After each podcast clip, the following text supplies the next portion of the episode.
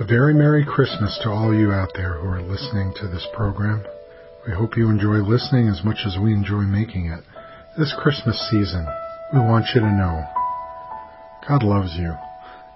Whether you're rich or you're poor, whether this has been the best year of your life or the worst, regardless of the situations that you go through, God wants to be close to you. Here, reading out of Luke 2, starting in verse 8. And there were in the same country shepherds abiding in the field, keeping watch over their flock by night.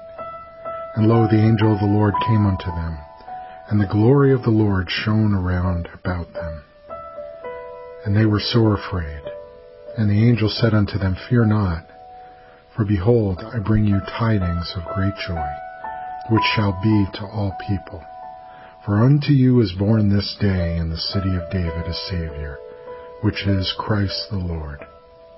This shall be a sign unto you.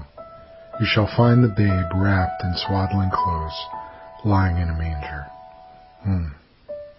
These shepherds, confronted with a, a heavenly angelic host, singing praises to God and declaring to them the nearness of God to them. In verse 15, And it came to pass, as the angels were gone away from them into heaven, the shepherds said to one another, Let us now go even unto Bethlehem, and see this thing which is come to pass, which the Lord hath made known unto us. So they were declaring God was far away, but now he's close to you. He's close to you. That's the message of this program all year round. Uh, that's the message of God in the, given to us in the gospel.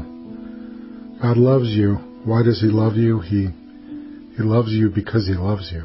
That's why.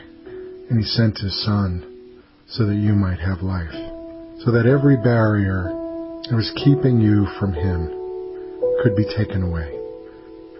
Psalm 34:8. O taste and see that the Lord is good. Blessed is the man that trusteth in Him. So here at Grace in Public, we're wishing you a very Merry Christmas and saying once again, God is not far away. He's very close to you today. He loves you.